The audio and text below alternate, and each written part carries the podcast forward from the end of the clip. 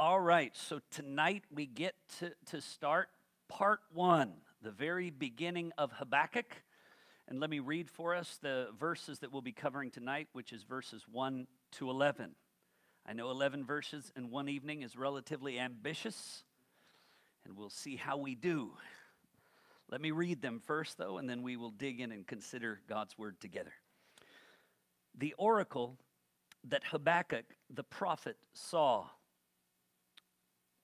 O Lord, how long shall I cry for help, and you will not hear, or cry to you violence, and you will not save? Why do you make me see iniquity, and why do you look idly at wrong? Destruction and violence are before me, strife and contention arise.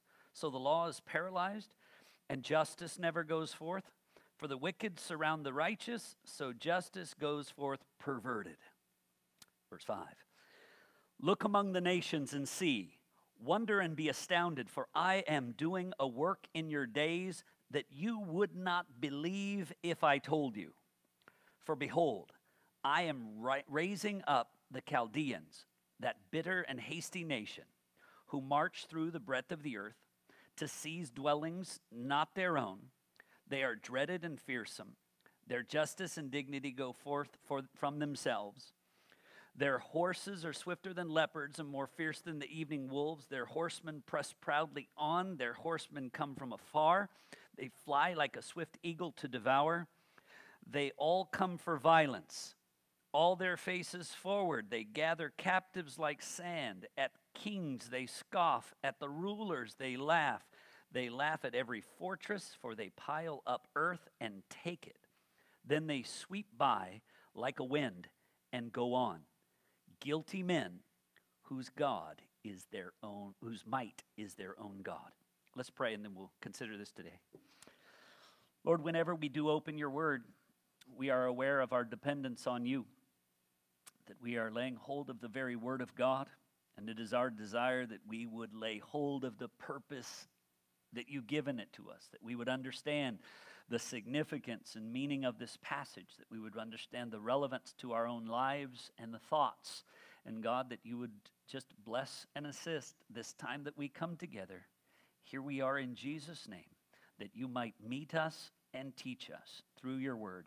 Be pleased, O God, to use me for that purpose. In Jesus' name, amen.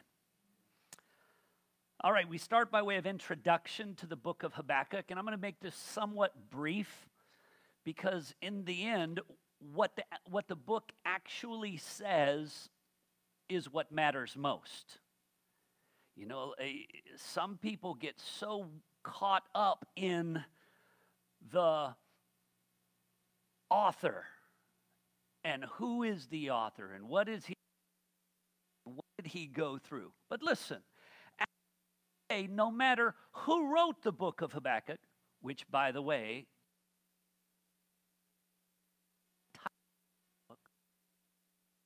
uh, no matter who wrote it, everyone who wrote scripture was along, born along by of God.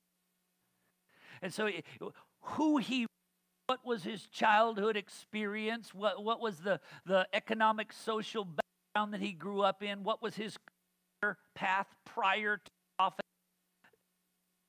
All relevant to reading the passages, hearing what it says, and learning what it means. Okay? But here, the orator or the author is Habakkuk. And one of the things about this one, we know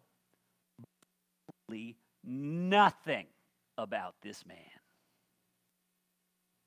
So those who want to make a big deal of that, they get in trouble when it comes to Habakkuk because there's not much they can say or do. I mean, there are some myths woven into Bel and the Dragon and the Apocrypha. Um, crazy stuff like he was walking one day with a bowl of pottage and then suddenly he was swept away and in the lion's den giving it to Daniel and then back, you know, crazy imaginary stuff that's that, you know, that all fiction is full of uh, uh, uh, crazy imaginary stuff. But the scripture is not fiction. That's why we stick with the Word of God, not these apocryphal books. Uh, the occasion isn't all that different than so many occasions into which the prophetic books are written. It won't be a surprise. I've sadly, in the, in the few years we've been meeting together here in this church, so often introduced a passage of scripture that says, This was written during a time of great wickedness and apostasy among the Jewish people. How many times do we see that? Because how many times are the prophets called to go into the midst of those people in their sin and pronounce God's warnings and judgments against them? For those who are keenly interested, this is written in the early 600s BC. Jehoiakim was the king of Judah, who seems to be the primary person and people that this book is spoken to. Uh, the most powerful nation in the world at this time, the singular dominating world power was the Chaldeans. We know them by their other name, the Babylonians. Okay, Chaldeans and Babylonians are the same people. They would, this would be the, a time and season where Nebuchadnezzar himself, in leading the Chaldean Babylonians, was dominating country after country, people after people, devastating them brutally with no mercy at all. So that's the occasion. That's the uh, that's the orator. Now I want to speak briefly about the oracle. Now my translation says the oracle. Some may have a translation that says the burden. Some may have a translation that says the prophecy. Literally, this particular word is most literally burden. And I want us to get the sense of it. Uh, there are a couple different words for prophecy used in the Old Testament, but this is a distinctive one. And as time went by, and this is the challenge that happened, as time went by, believe it or not, as the wickedness of Israel continued to abound more and more, and then you have a divided kingdom, you ended up having more and more prophets rise up and begin to speak in Israel as well as over in Judah, where you had these prophets rising up. You know what else you had rising up? False prophets. Does that happen in our world? Yes. Eh, eh, where there's false, where there's true prophets, there's false prophets. Where there's faithful teachers, there's unfaithful and false teachers. That's simply the way that it works. But the idea of this, and it carries an important sense because everybody was trying to say, you know, God spoke to me and said, God told me this and said, but this particular phrase uh, has the sense that, that um, God has laid this upon me and now I must bear it to the people. It would, be it would be the same word that would be used if you've got a load of materials that you need to uh, deliver to a shop that's going to sell it. You put that burden onto your donkey and you let that don- and that donkey then carries that burden to where it's supposed to go and delivers it. So the, the, the goal of uh, such a word like this arising in the context of prophecy wanted to distinguish look, this isn't, this should not be just somebody sharing their feelings. You know, I just had this, uh, this, this strong feeling. That's not, that's not what the Word of God is. The, the, the depth and level of the Word of God is, is, is stronger than that. And I've given you a few more verses. You can see this same word is used in Proverbs 30, verse 1, and, and actually 31 as well for uh, the words of Lemuel. Uh, the words of Agur, the son of uh, uh, Jakeh, the oracle. And some say the burden. The point is what God laid on him. In Isaiah 14 28, in the year uh, that King Ahaz died, came this oracle, or some translations, burden. But I want to take our attention very briefly so that we catch the sense of what I'm attempting to say to you to Jeremiah chapter 23.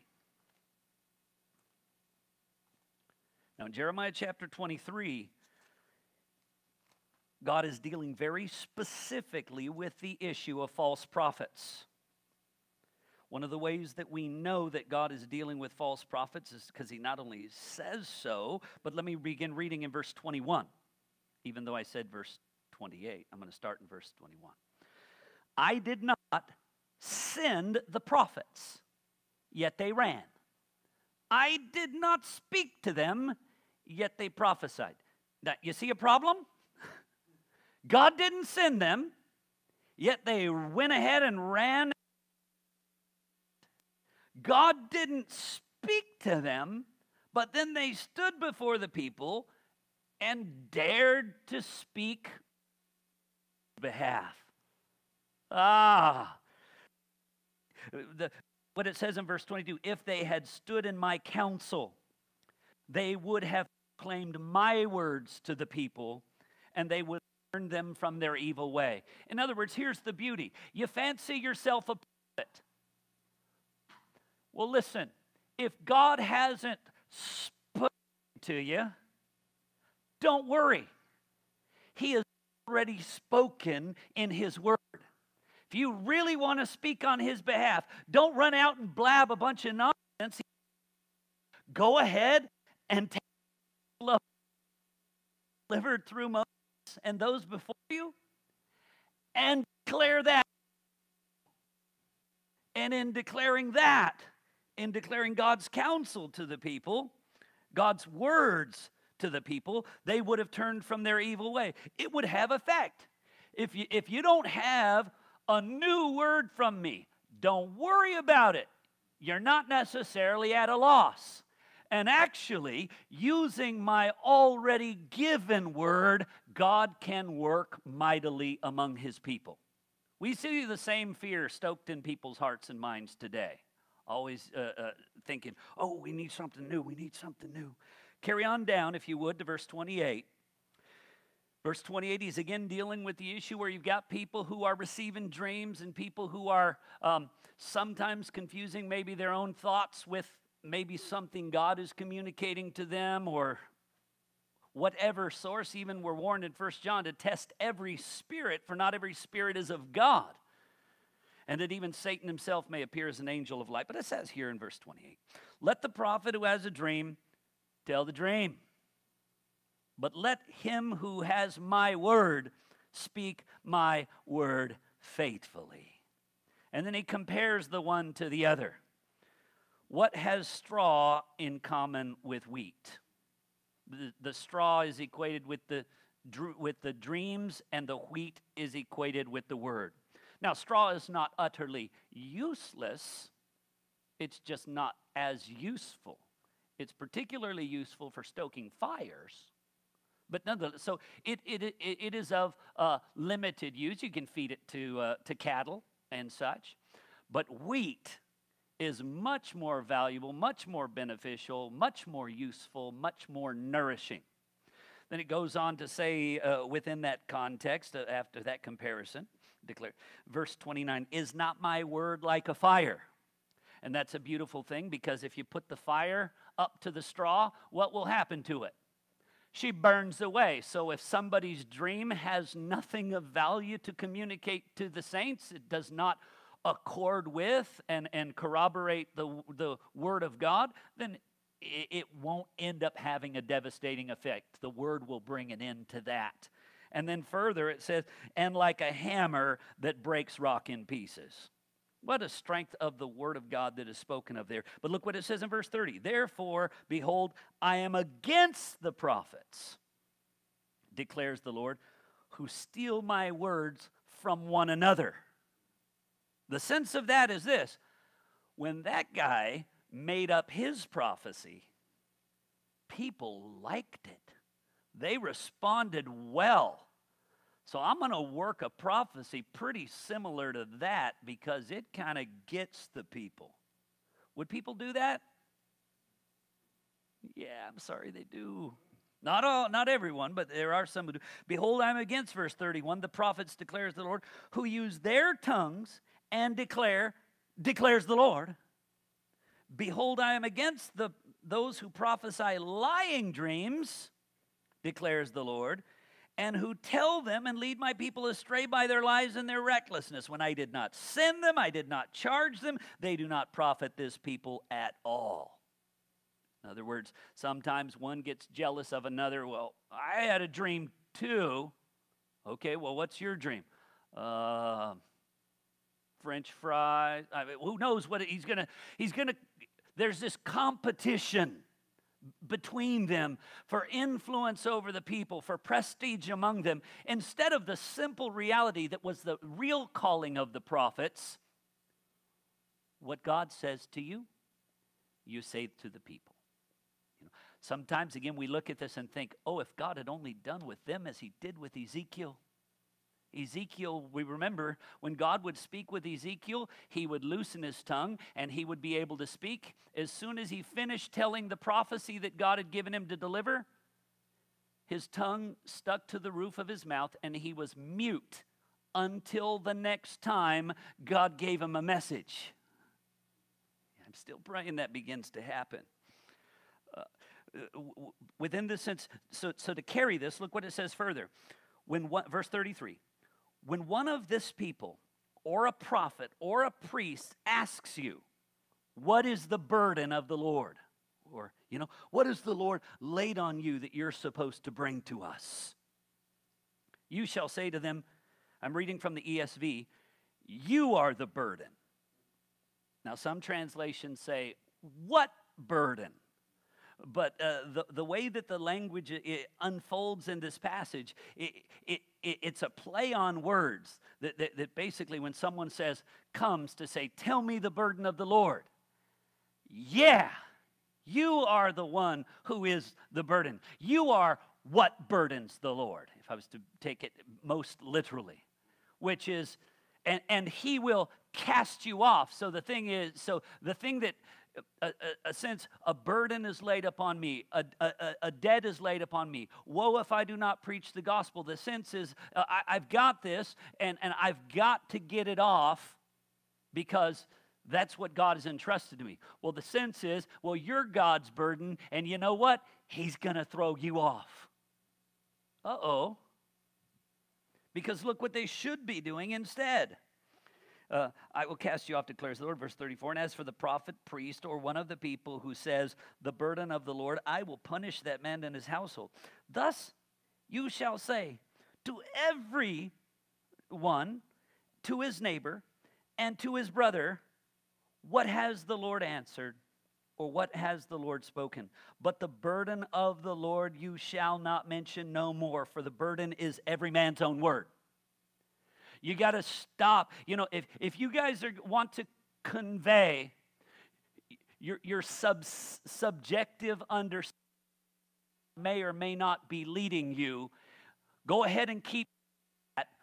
But make a distinction between when God really says something and gives a definitive authoritative word and otherwise.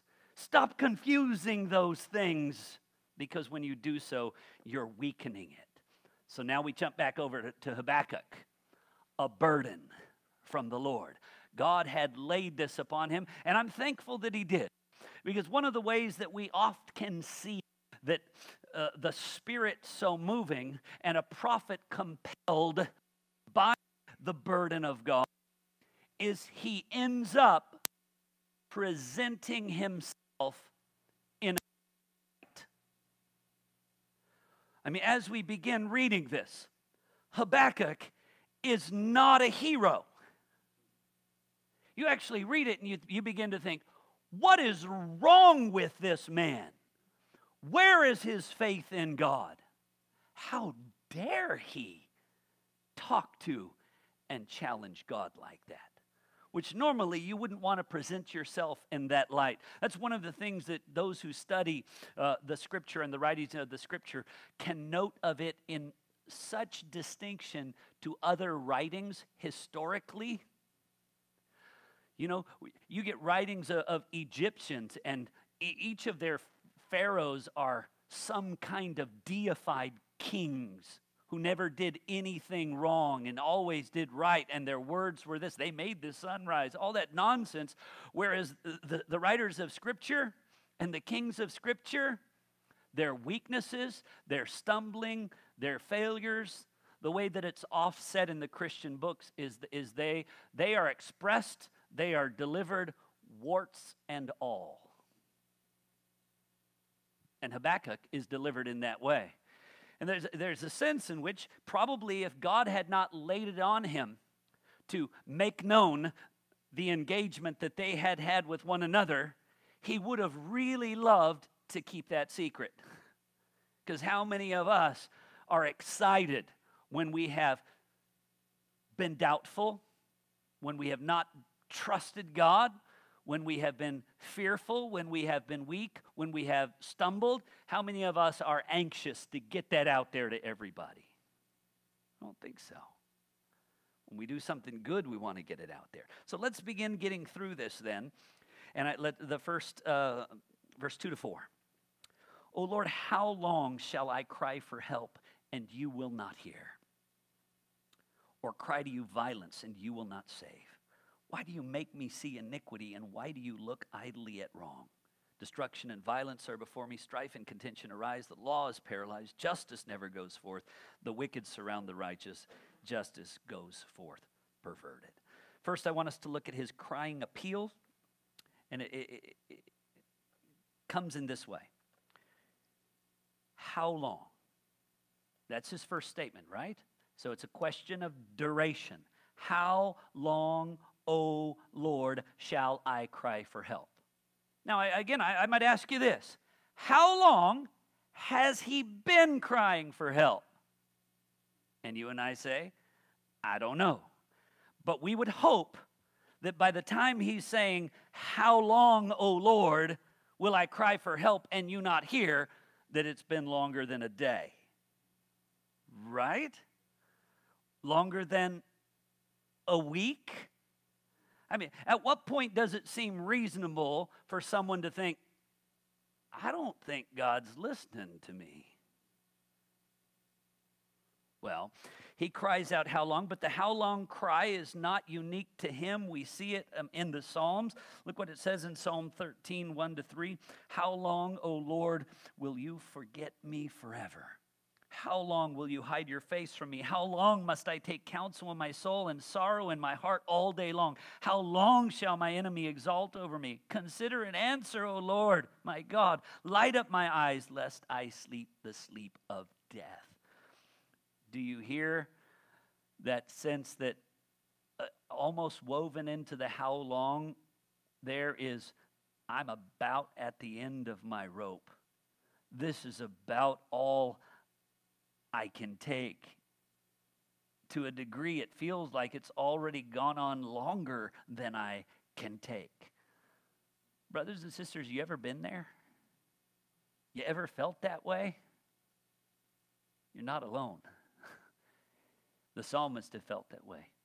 God's people have felt that way in centuries because we know that God's ways are not our ways and his, his, his timetable is not our timetable. But He is powerful and He is purposeful. But we, we see these cries and we can identify with them. How long, O Lord? Psalm 35 17. Will you look on? Rescue me from their destruction, my precious life from the lions. Psalm 74. How long, O Lord? Verse 10 uh, O God, is the foe to scoff and the enemy to revile. So sometimes it's how long before you, you meet me at my desperate need. And then sometimes it's how long, O Lord, you let them get away with that. Right? All, both of those things are, are so listen, with regard to God granting us mercifully our plea we oft may feel like it takes too long. With regard to God pouring out judgment against the wicked, we oft may feel God takes too long. But we, I always try to remind you of this. What does it tell us in Peter? One day with the Lord is as a thousand years, and a thousand years is one day. So even if the Lord were to wait my whole life long and still not grant my plea, it hasn't even been the whole morning yet in the purposes of God. And with to my present circumstances, but when I'm in eternity, not so much. Which is why, as we've looked at recently, we're reminded of those passages. This light momentary affliction is nothing considered to the eternal weight. Listen on. Psalm 89 How long, O Lord, will you hide yourself forever? How long will your wrath burn like fire? So, both ways. How does it go? Within this, there's also a cry for word. The word help is not literally in it, it's in the word cry. And, and when someone cries for help, what I've noted here is sometimes the Lord answers yes. My distress, the psalmist says, called upon the Lord. To my God, cried for help, same word. From his temple he heard me, and my cry reached his ears. So one feels like, and, and this is part of the fun of the, the Hebrew language. One feels like I'm saying it, I'm saying it, he's not hearing it. Well, is he not hearing it? When ultimately when judged for every careless word that they've uttered, I ask, is there anything anyone's ever uttered that he's heard? So this is, so it's not that he's not hearing it. He it's that he's not answering it with the yes that I'm kind of demanding. Oh Lord my God, I, I'm on page two at the top.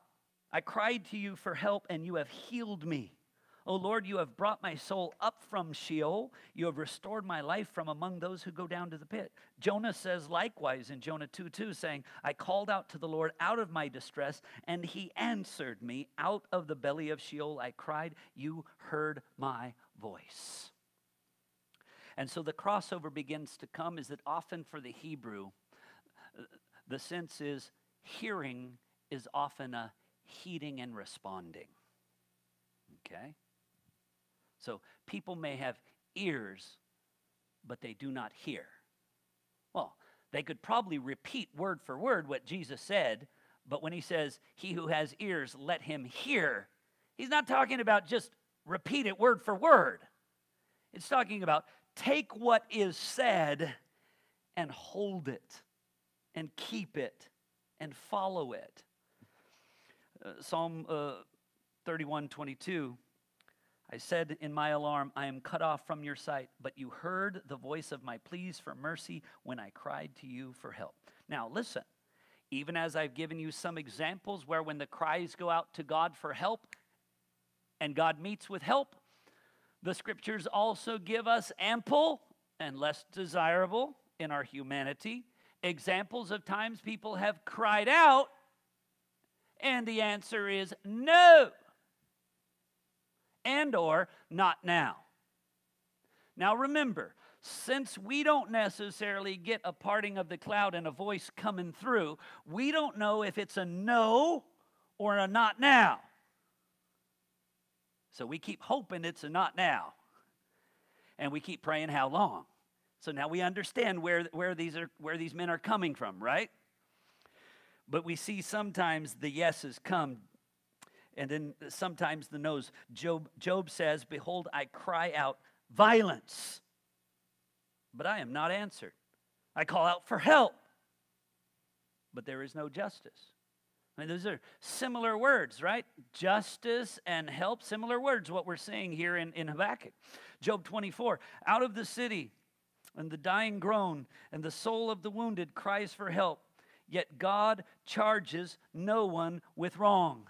These people are being oppressed, they're being brutalized, they're calling out to God for help, and yet the judgment of God against the oppressors, it ain't happening.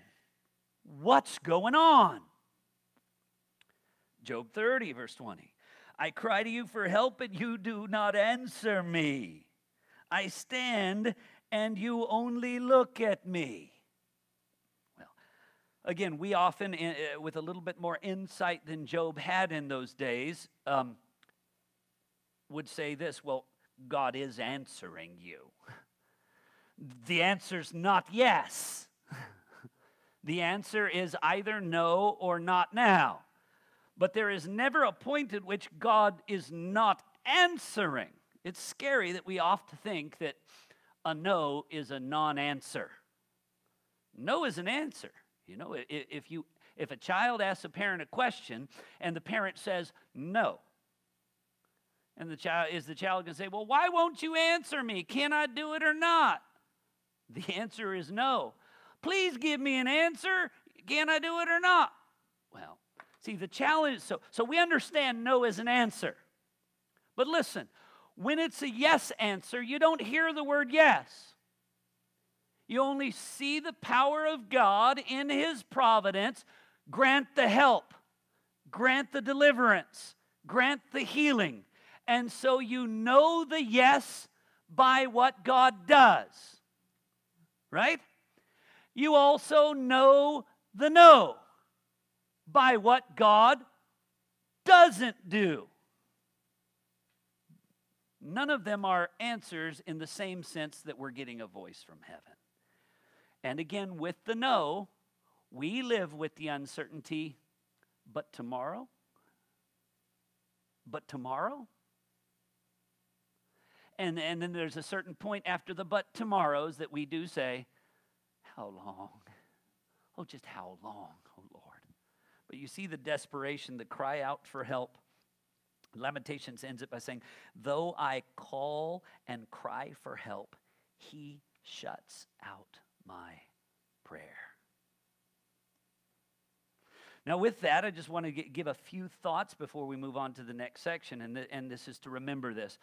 When we pray, uh, prayer that, that it, it, just, just like in the days of old, as well as in the days of new, listen, everything that ever happens in the history of mankind is because what God, in His divine will, has purposed to bring about.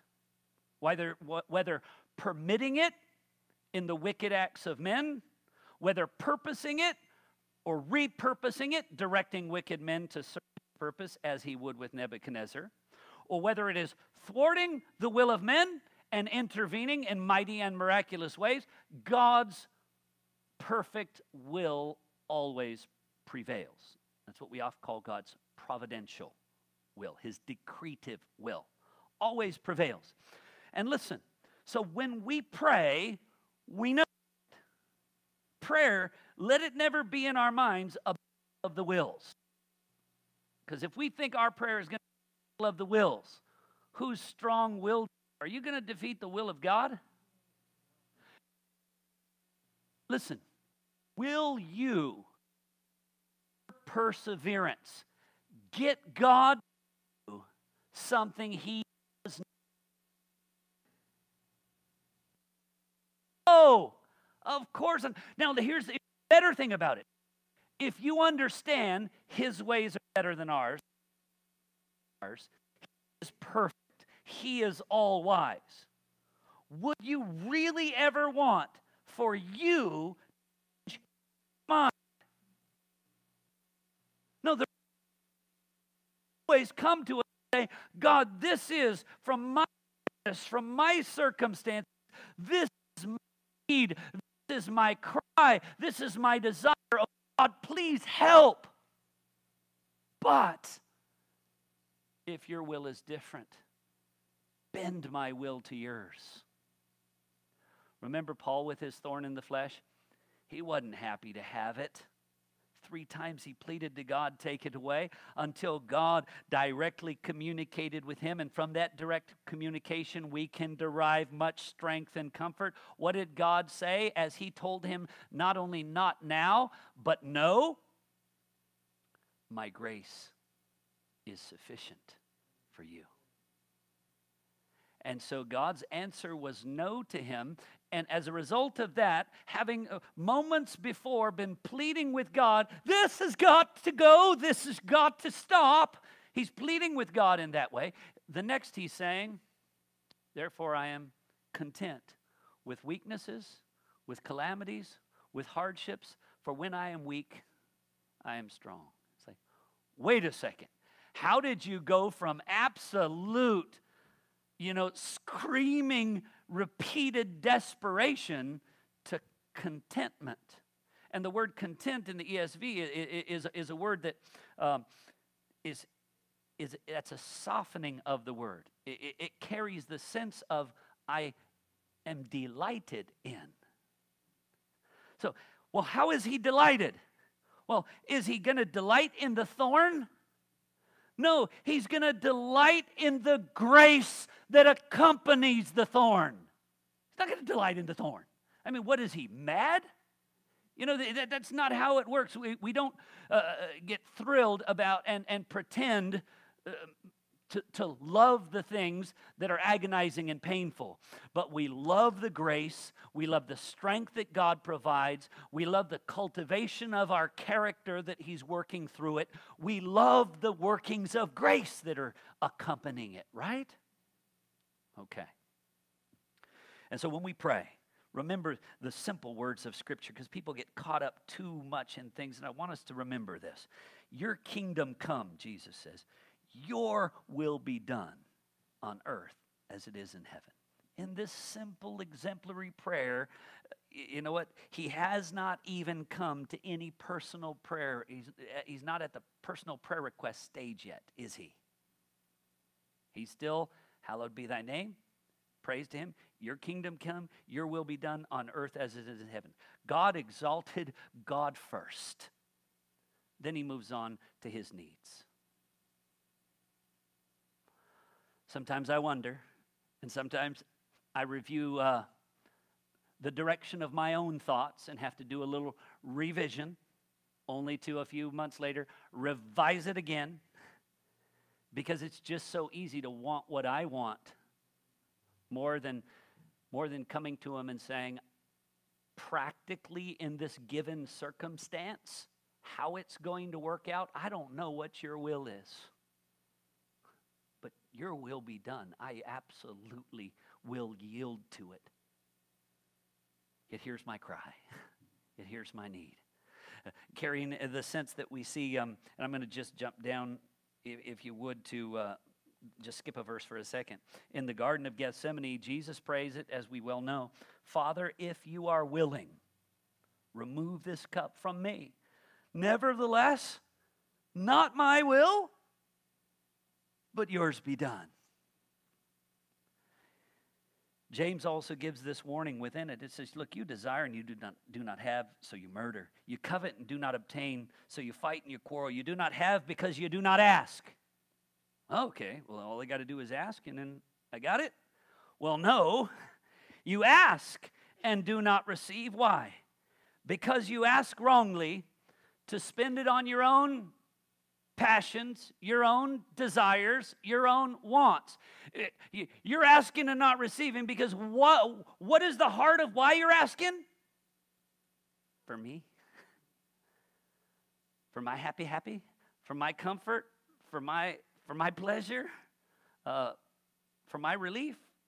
Yeah, I'm kind of asking for me. Now, in the mercies of God, he's, he does answer the prayers that we ask. We can pour out our hearts before Him.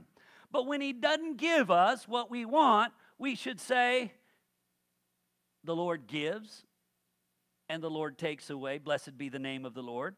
And, and I'll paraphrase that into this practical circumstances. The Lord gives, and then the Lord doesn't give. Blessed be the name of the Lord. He's still worthy of our worship, is he not?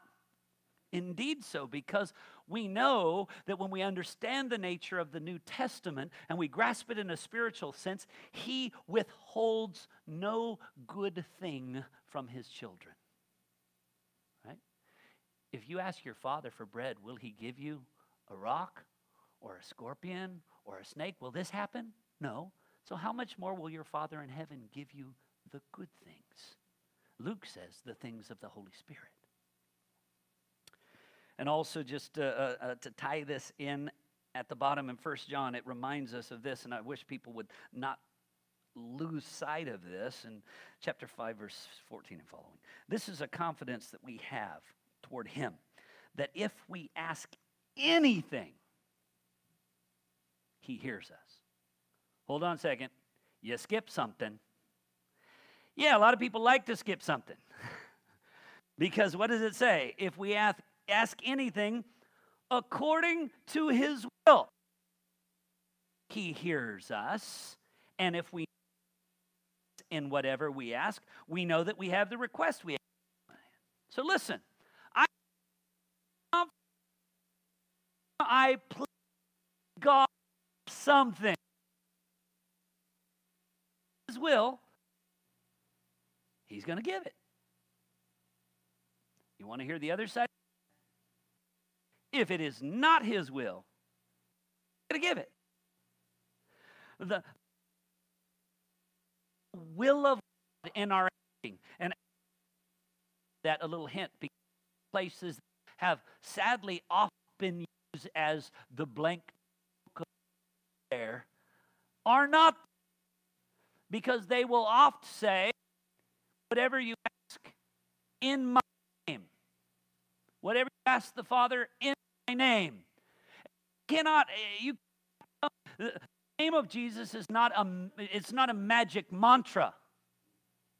You know it's the it's the same kind of thing uh, uh, uh, one pastor used this example. He said that um, if he had sent sent his credit card with a member of his church to go down to the store and, and buy him a few groceries and bring them back. If that individual decides while he's buying the things, he deserves a little gratuity, so he's going to throw a bottle of vodka on there as well. Well, here's the problem. If the cashier well knows that man, Okay, he sees the name on the. yeah, I'm sorry, but I know for sure he would never endorse this. Put that back. How dare you ask that? How dare you try to get that in his name? What's the matter with you? And so, again, in that same sense, foxes have holes, birds have nests, but the Son of Man has no place to lie his head. You know, when we think of the things that Christ valued, what uh, do can we Lord, I claim a bigger home in Jesus name. Can I do that? Is that right? Now when I say that, has anyone ever done that? Sadly, yes. But you can't ask in his name things that he did not speak that we should value. He says, Seek first the kingdom of God and his righteousness. Don't seek the treasures of this earth. Store up your treasures in heaven. And Jesus gave a completely different system of values and priorities and passions. And so you don't dare come forward asking for self serving, temporal, worldly things and tack the name of Jesus on to make it happen. Because it's not.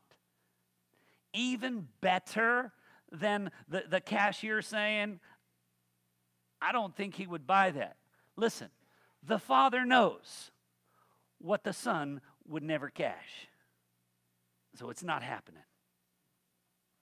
So, uh, um, so catch that. Also, he then pleads in there for a little question on deafness. I cry, you do not answer, you do not hear. Night and day, I find he's just, uh, we see this struggle. Go on with me to page three. He cries also of devastation, violence, havoc, wrong. Actually, the word in this passage for uh, violence is the Hebrew word Hamas. You ever heard the word Hamas? You probably have. It's a, it's a name of a terrorist group in the Middle East. Although, if you ask them, they're not terrorists. You know, they're freedom fighters, as everybody everybody is in their own eyes. But it is the word in Hebrew for violence. And it's a, eh, that's a group that surely had committed themselves to uh, we're going to enforce our agenda and try to accomplish our purposes, even if that means little bitty bits of violence involved in this. And then he cried again, Deliverance, where is it? So if you really read in these verses, you, you see this sense in his, in his cries. Within his cries to God in desperation, the scary thing is, is the critical accusations that undergird them. Okay? Don't hesitate to cry out to God. Don't hesitate to pour out your hearts before Him. But as He does, He does so in a way that, that not merely pleads with God, but questions and challenges God as He goes. So much so that basically, when He says, I cry out to, for help and you do not hear, there's a sense in which He's saying, You are unhelpful. You are unresponsive. You are unmoving, inappropriately inactive, and idle. Now, for that, I do have to briefly draw your attention to a section there because I know some have different translations in the group here tonight. It says this in verse 3 Why do you make me see iniquity? And why do you look idly at wrong? Some translations say, Why do you make me look upon the wrong? But the grammar in this passage, the ESV has handled it right. And, and many of your translation will say, Why do you make me look at, uh, at, at wrong? The, the make me is in italics, saying, By the way, this is not in the original language. Because there are two senses here. Here I am living in the midst of this. Go, oh God, why are you making me live and see this? And then the second phrase is not a repeat of it, it, it, it is actually in the second person and says, And why do you look upon it? And then that's just left, left to sit there. You look upon it, and nothing's happening. I don't, I don't get it. You, you, you look, you see, but nothing's happening. You seem unconcerned. I, I, guess if I would summarize uh, uh, what seems to be stirring at the base of poor Habakkuk's heart here is God, this is unacceptable. You need to fix this.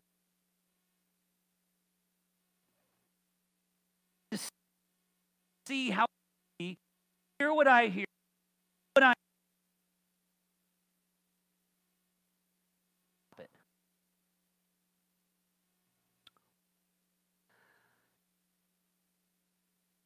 And if I had the opportunity to fly back in time and meet him, I would say, Brother, he sees more than you see.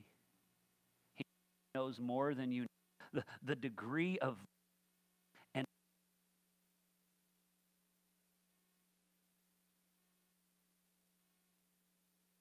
all more abundant and abhorrent you even get.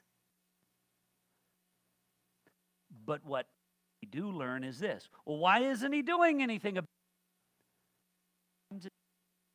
He himself has made known he is slow to anger and abounding in steadfast mercy.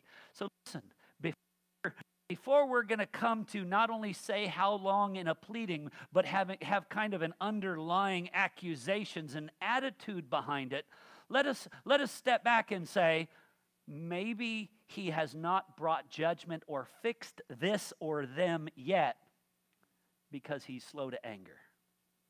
And I'll tell you what, that he's slow to anger has been a huge blessing to me many a many a time. So, do I really want to go there? Do I really want to uh, complain that he is patient and slow to anger? Do I, would I really want that to stop towards me at any point in time? So let me step back from this and, sit, and, and maybe voice my confusion and my lack of understanding and my desire to see his righteousness poured out in wrath. Let me share those things, but let me not start to get combative and condescending to God. Oh boy, time is short. Uh, but what we see here. Um, a confounding answer. What you, you're doing nothing, I've told you, you've seen it, you're still doing nothing. I've kept telling you, you're still not doing anything. And what he doesn't realize is what? God is doing something. God has been using many of the years in which he is pleading to God to bring judgment to strengthen a wicked nation, to empower them. Say, hold on a second. So, God's way of dealing with these wicked people is He's going to raise up other wicked people. Yes. God's way of dealing with the violence that they're perpetrating, as Habakkuk cries, violence, is he's going to bring upon their heads violence. Yes, indeed. But that's not what I would have done. That's not how I would have done it. That's the wrestle that Habakkuk's going to go through here. But God tells him this. He says, Look among the nations, see, wonder, and be astounded, for I am working a work in your days. Don't you ever, no matter what's happening, for a moment think that I am not absolutely at work even in the things that you think are oversights, even in the things that you think are failures, even in the things that you think are glitches of some kind.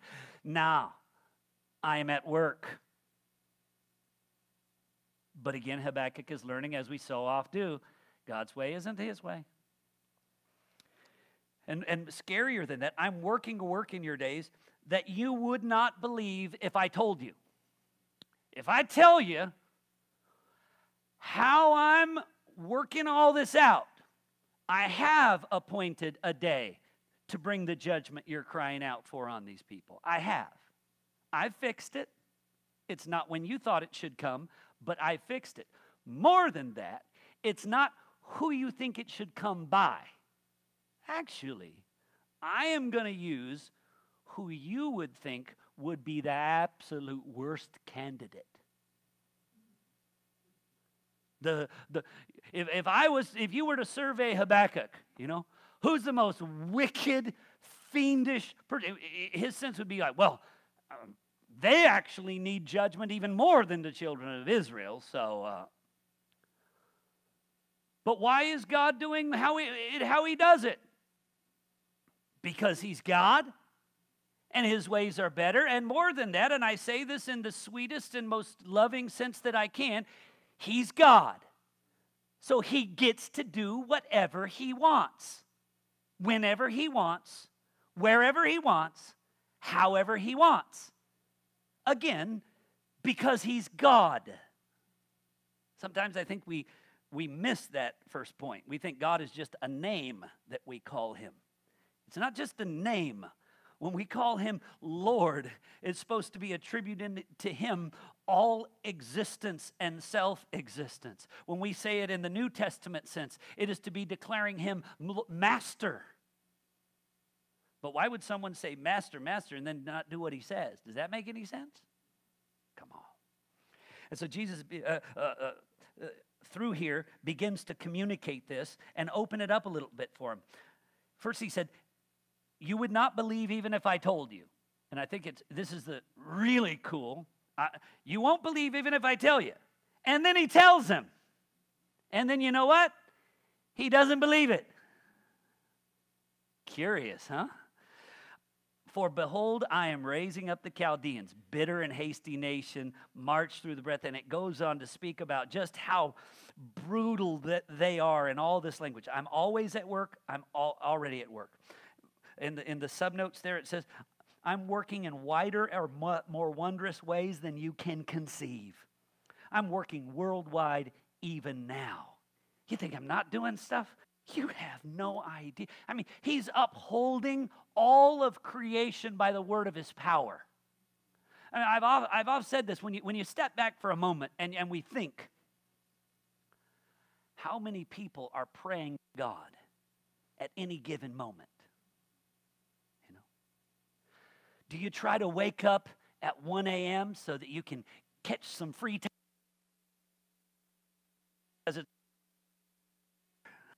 First of all.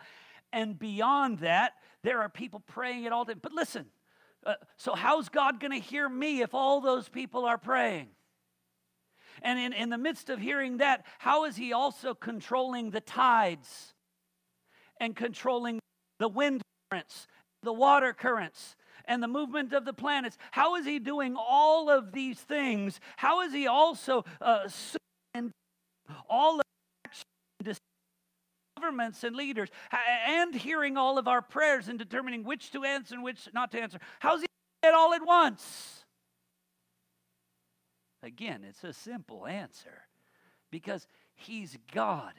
And that's why, you know, we've bemoaned how crazy it is, those people who think we need to build a million dollar prayer tower so we can a little bit, He can hear us better. What? I'm a prayer cave to get lower and He's going to still hear me just as good. No, I'm not going to build a prayer cave, but you get my point. It doesn't, you know, you could be in the depths of Sheol and he could hear. Um, further, he explains to Habakkuk see what's happening, what I'm doing, it's just unseen by you. But I see what I'm doing. And it's all going according to plan, it's all right on time. And for you, the way I'm going to do it is very unexpected. He's sovereignly orchestrating severe sinners. He basically says, and I can paraphrase it I'm sovereignly orchestrating severe sinners in my service. What? what? Well, read Isaiah chapter 10 and you see again a, a, a, declaration of that. Now, does Nebuchadnezzar know that God is mobilizing him for service? No. What's in Nebuchadnezzar's heart? Destroy, violence, pride. But why has he not attacked Israel and Judah sooner? Because of God's purposes and God's timing. Why is he turning to them now? Because of God's purposes and God's timing. Oh. So he's doing what God wants, where God wants, when God wants, even though he doesn't know God? Yes. And even though he thinks he's doing what he wants to do. Yeah. Yes, though their God is their own might. In other words, he's stopped as they've defeated kingdom after kingdom after kingdom. He's begun to think, in the end, it doesn't have anything to do with God's. I'm the man. Our power, our kingdom, we've got this. Um, what they trust and hope in is their God, is their own might. I'm actually God working in and through them my purposes.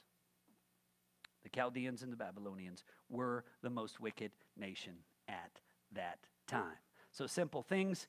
Sometimes we're going to be in those seasons where we cry out to God and where what we desperately feel we need does not come. And we trust in God we yield to his will will. We don't we don't let our appeals to him become accusations of him. We accept a no. We accept a his grace is sufficient. We accept that for some of us will be appointed to suffer and to die for his name. We accept that because he is god. And we, and, and we take that at his word. And we will not ever accuse God of being unresponsive, unhearing, unhelpful, unmoved, unconcerned. We know that He's wise and just, and we glory in His mercy. We glory in His patience. And we can sit back with the confidence of what we've even heard today and say, even when it seems to my eyes, He's not doing what I think needs to be done when it seems to my perception that he is not at work, he's abandoned the world to viruses or whatever it may be, know this he is at work in all parts of the world, accomplishing his purposes. His way of working is not what we would expect. His timetable is not what we would anticipate. And that's to be expected because He's God. And so we sit back and we serve Him and we glory in a God who is sovereign over saints and sinners. Let's pray. Lord, again, so thankful that we can have a little time in your word this evening and uh, come together and hear it and then spend a little time in prayer now. As we do come to you in prayer, we, we can look at certain circumstances in our life, in our nation, in our world, and, and, and question how long. But even as we do, in light of what we've considered tonight, we know that the answer is as long as you are pleased, as long as you have purposed, as long as is your design. And so, God, your kingdom come, your will be done in earth as it is in heaven. Your grace is sufficient. Your promises are more than we need. And no matter what may come, dangers or pestilence, peril, famine, sword, nakedness, nothing can separate us from the love of God which is in Christ Jesus our Lord. And so we look to you in faith. Thank you, Lord. In Jesus' name, amen.